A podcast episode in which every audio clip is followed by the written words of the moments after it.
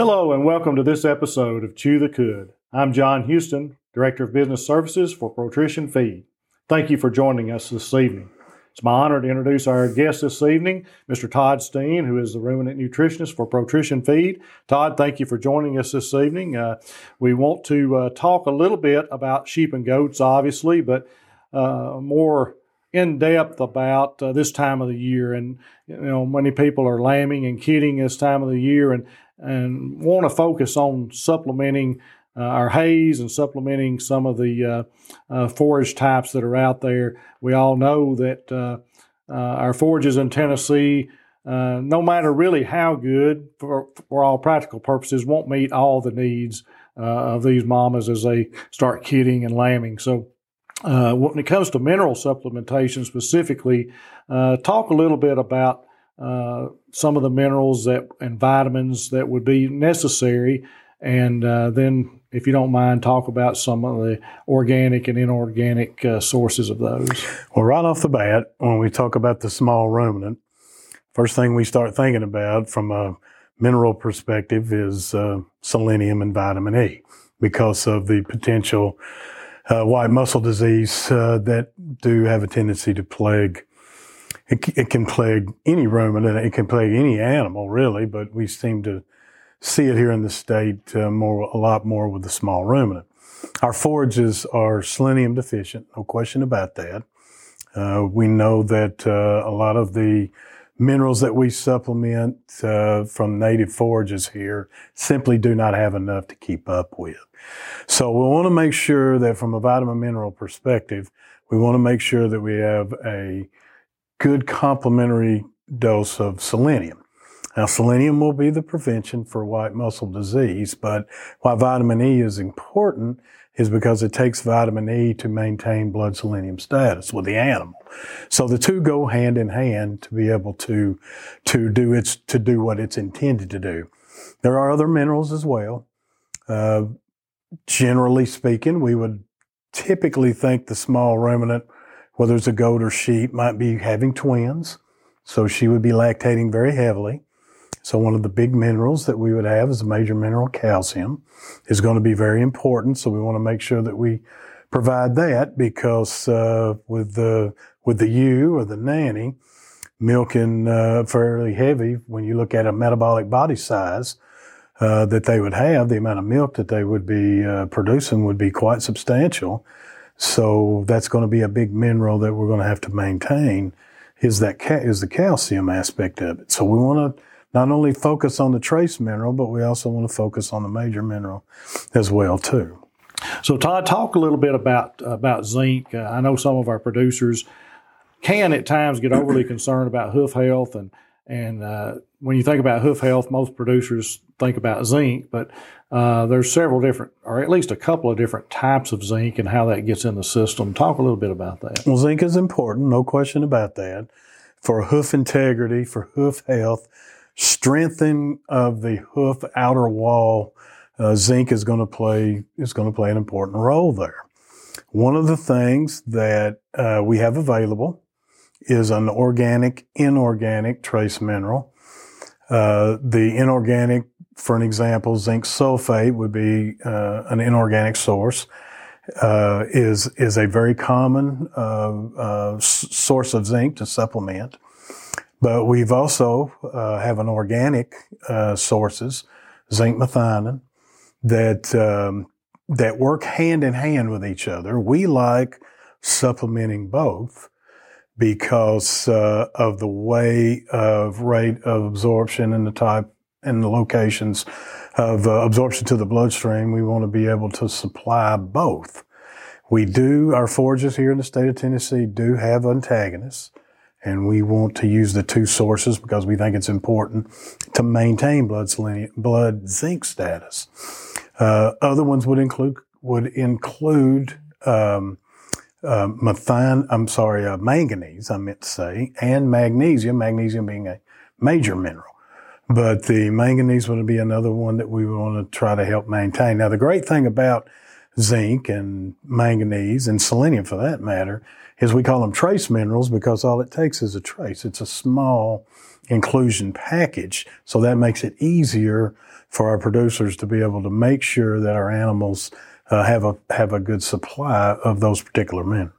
So just another question along those lines, just for information purposes.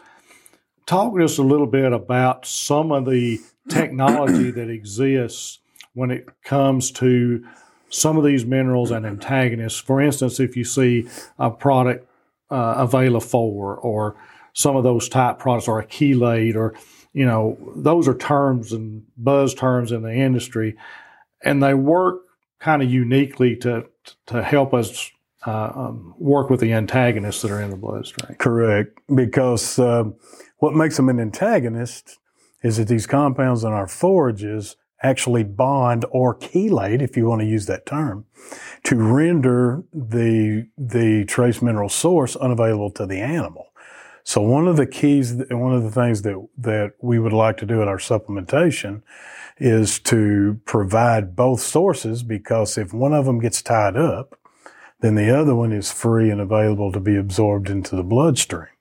So it's almost like in a football situation where you have somebody blocking, and then you have the running back that gets through. So you have certain sources that are going to be available to be chelated or tied up by the antagonist. And when that gets done, then the other source is available for absorption into the bloodstream. So having the multiple sources is really a good idea here within the state of Tennessee with the antagonists and the different things that our forages will have in them. All right, so let's shift gears just a little bit.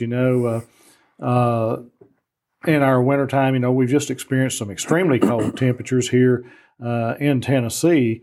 It's warmer today, obviously, but as you think about that, and we have these tubs that are available, and talk a little bit first about the differences in tubs from what we call a poured tub and what we call a cooked tub or a low moisture tub.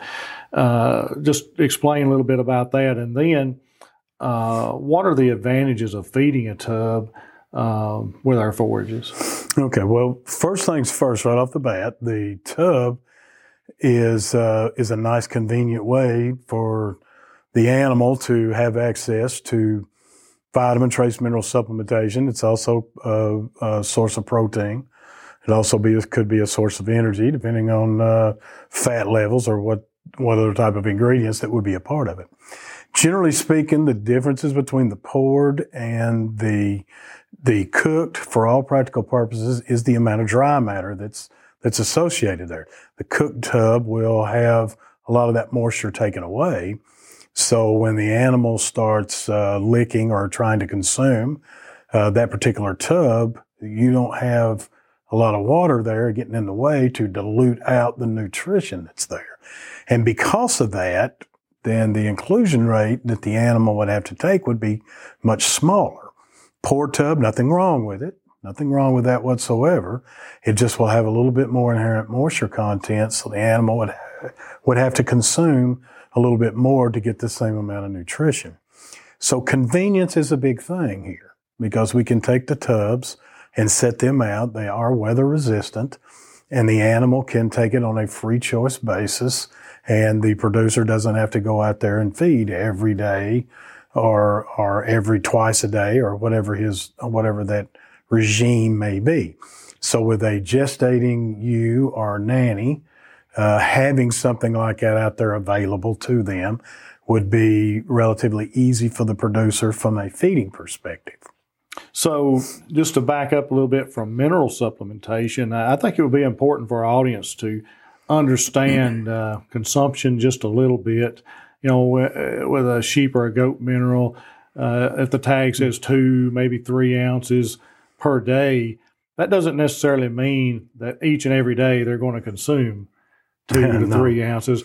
So talk about the consumption and over a period of time and how that really works. Yeah, over a period of time would be the thing. Now, the animal will not take you know, a few grams of mineral today and tomorrow and the next day on a true flat line consistent basis. It's going to be more of a up and down type thing. So when you average it out over a given period of time, then you would be more or less where the label would read there. Just animal behavior, it will be some variation with that type of consumption. Now, we kind of recognize that, and we know it, and we're talking small ruminants. The small ruminant is very notorious for up and down type feed intakes. Not that that's a bad thing, but we recognize it, and we want to try to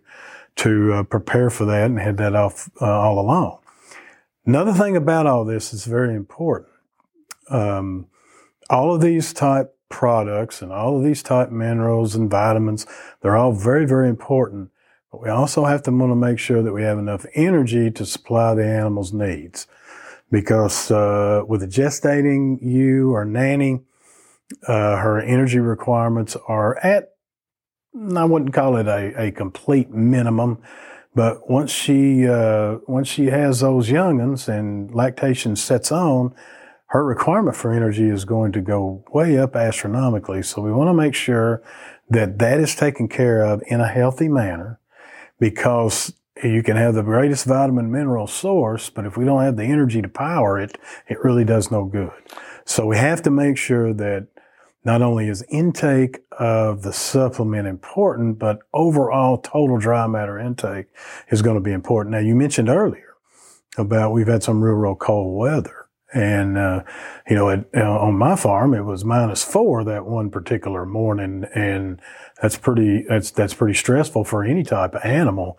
But having enough forage, having enough overall feedstuffs available will take care of a lot of those issues. Now, will that animal be stressed at those temperatures? Well, of course they will to a certain degree.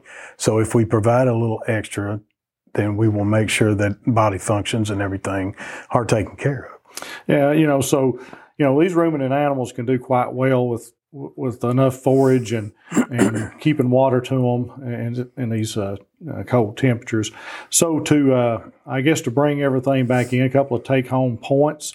Most of our forages are not going to provide our animals all their daily needs. They're not going to get everything they need from the forage. So it is important to supplement.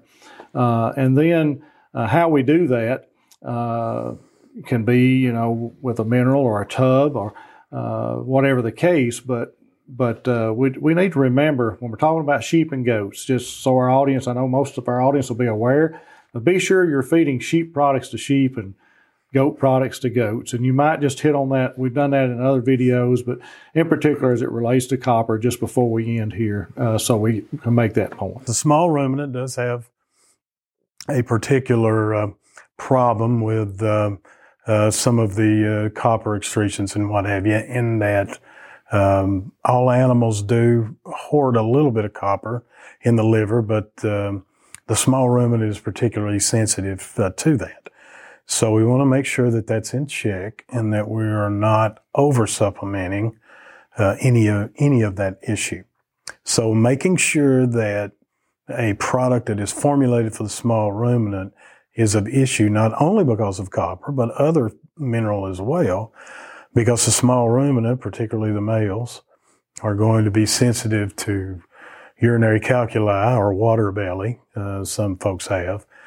And a lot of the, what I'll call the lower economy beef feeds, will be formulated with a lot of ingredients that may predispose that small ruminant to those conditions, which is a risk that really nobody wants to incur. So copper is an important thing to pay attention to because of the sensitivity that the small ruminant has, but there are other things too. So it's more than just simply copper. So with small ruminants, obviously, sheep would be more sensitive to copper than the goat. Correct. So we would just want to make that point and thank Todd for being with us today, and also say to our audience that if you have further questions about small ruminant supplementation and nutrition. See the folks at your local farmers co-op. Thanks for joining us.